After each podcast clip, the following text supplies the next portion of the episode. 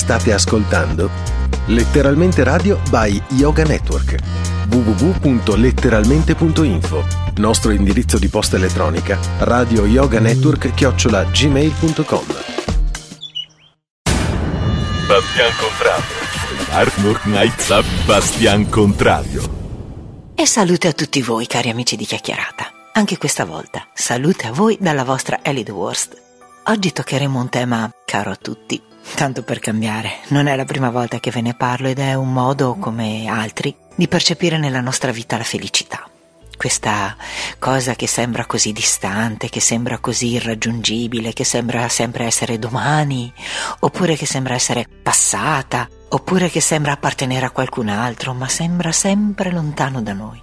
E invece, proprio grazie anche a internet a volte, a quel bene amato o, o malaugurato Facebook che spesso incontriamo o che comunque fa parte della vita più o meno di tutti noi, la felicità si può non incontrare nel senso di diventare felici perché si è su internet o si sta leggendo qualcosa su Facebook, ma di andare incontro alla felicità, al suo senso, al suo significato, anche grazie a uno strumento così discusso o così poco valutato come può essere il social network.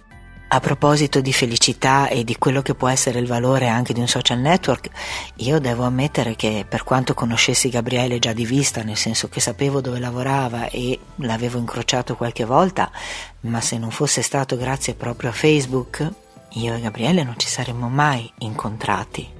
Io e lui abbiamo iniziato proprio la nostra storia, le prime chiacchierate, il primo conoscersi proprio esclusivamente solo grazie a Facebook. Abbiamo chattato per un mese prima del primo incontro.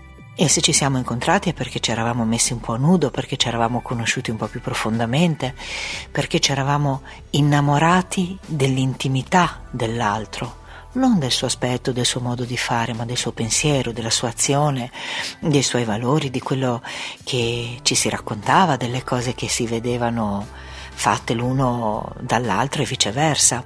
Sento spesso gente che accusa Facebook e altri social network di essere i contenitori di vite parallele dove le persone si manifestano in maniera fittizia o falsa o completamente mendace. Ma io credo che questo sia a seconda della natura di chi frequenta il social network, così come della natura di chi frequenta il bar o di chi frequenta il nostro posto di lavoro. Cioè, sta a noi decidere quale parte di noi mettere in piazza e la piazza può essere virtuale come può essere reale, ma sta sempre a noi raccontare di noi. E quello che ne emerge poco tanto. Ci rappresenta, ci somiglia, mi spaventa di più la chat privata, mi possono spaventare di più i siti di incontro, nel senso che lì forse sì qualcuno si racconta perché ha un obiettivo preciso verso il quale si sta dirigendo e quindi può anche avere cattive intenzioni, ma quando uno pubblica se stesso su un social network pubblica quello che viene fuori dal suo cuore, dal suo modo di vivere, dal suo modo di essere. Io spesso dico che il guaio è che qualsiasi lupo si può vestire da agnello, ma nessun agnello si può travestire da lupo, non ha le caratteristiche, non ha le qualità, non ha la forza. Per cui, insomma, mh, difficile proprio essere quello che non si è anche sul social. Comunque, detto questo, che era una precisazione sul modo di rapportarsi, almeno per quanto mi riguarda e per quanto riguarda gli amici che io ho incontrato e ho conosciuto proprio attraverso Facebook molte volte, mm, non posso dire di trovarmi in questa situazione di ambiguità o di falsità. Ci manifestiamo, è inutile, noi non possiamo essere altro che quello che siamo.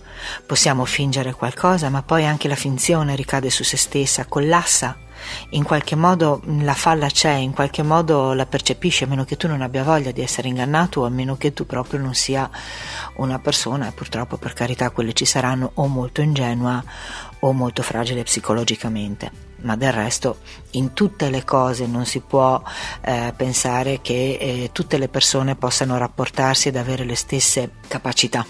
Non è solo una questione del social, è ovvio che quando si parla di qualcosa siamo costretti a generalizzare per quanto le persone siano assolutamente individui specifici, speciali, unici, irripetibili e con la loro composizione unica di sentimenti, capacità, percezioni, intuizioni, limiti e questo è una cosa indiscutibile. Però per parlare complessivamente bisogna per forza generalizzare su alcuni aspetti. Detto questo, comunque l'argomento tornava alla felicità. E io posso dire che effettivamente grazie a Facebook appunto ho conosciuto bene mio marito prima ancora di incontrarlo la prima volta e quello che mi aveva colpito, ripeto, non sono certo stati i suoi begli occhi verdi, non è stato certo il suo sorriso aperto, o meglio sì, per carità, l'avevo anche visto, ma quello che mi ha colpito era quello che gli vedevo pubblicare, i commenti che faceva con gli altri, come si faceva conoscere, come si metteva appunto a nudo a seconda delle situazioni che incrociava ovviamente non in modo diretto con me, ma proprio interagendo con tutti gli altri profili con cui aveva dei contatti. Questo vabbè è un po' un'inezia, è solo un po' per chiacchierare, perché in realtà comunque c'è qualcuno di ben più autorevole di me che parla di un abbinamento tra l'amore e la felicità e di dove sia nascosta questa felicità. Sono partita da Facebook proprio perché oggi ho trovato questo bellissimo pezzo che vi leggerò, che è scritto da Herman Hesse sull'amore. Io ho letto qualcosa di Herman Hesse quando ero molto giovane ed è uno degli autori che mi hanno comunque aiutata a crescere, mi hanno comunque aiutata a vedere il mondo in una determinata maniera, a formare il mio pensiero in una certa maniera. Per cui ho anche una sorta di debito di gratitudine nei suoi confronti, perché se mi si sono svelati certi orizzonti è stato proprio grazie alle parole che aveva scritto lui. E quindi in questo momento mi sento molto onorata e molto grata e molto felice di poter condividere con voi parole di un autore che amo che ho amato e un testo che amo. Ripeto più volte amo e ripeto più volte Herman perché vorrei proprio che anche voi poi ascoltando il brano che leggerò siate pronti ad accoglierlo con amore. Ne capirete il motivo man mano che comincerò e andrò avanti con le righe di questo breve brano. Spero vi piaccia quanto è piaciuto a me e spero vi identifichiate quanto mi sono identificata io. Spero che riusciate a trovare la stessa bellezza che ho trovato io e se siete fortunati anche di più perché il limite lo mettiamo sempre noi. Il limite non è eh, universale.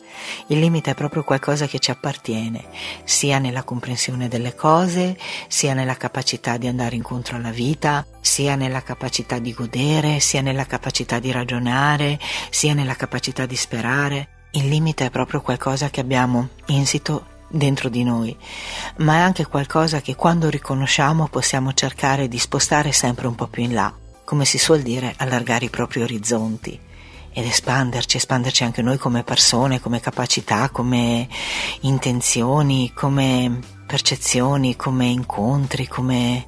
E che caspita, sono così tante le cose che si possono fare nella vita, mica ve le posso elencare tutte. Quindi adesso inizierò a leggere questo brano.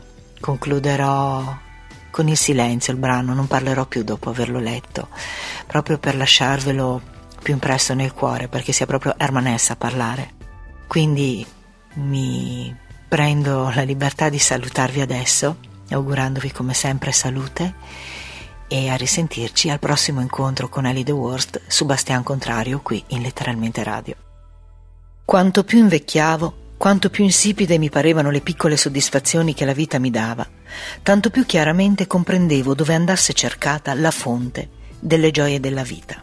Imparai che essere amati non è niente, mentre amare è tutto. E sempre più mi parve di capire che ciò che dà valore e piacere alla nostra esistenza non è altro che la nostra capacità di sentire. Ovunque scorgessi sulla terra qualcosa che si potesse chiamare felicità, consisteva di sensazioni. Il denaro non era niente, il potere non era niente. Si vedevano molti che avevano sia l'uno che l'altro ed erano infelici. La bellezza non era niente, si vedevano uomini belli e donne belle che erano infelici nonostante la loro bellezza. Anche la salute non aveva un gran peso.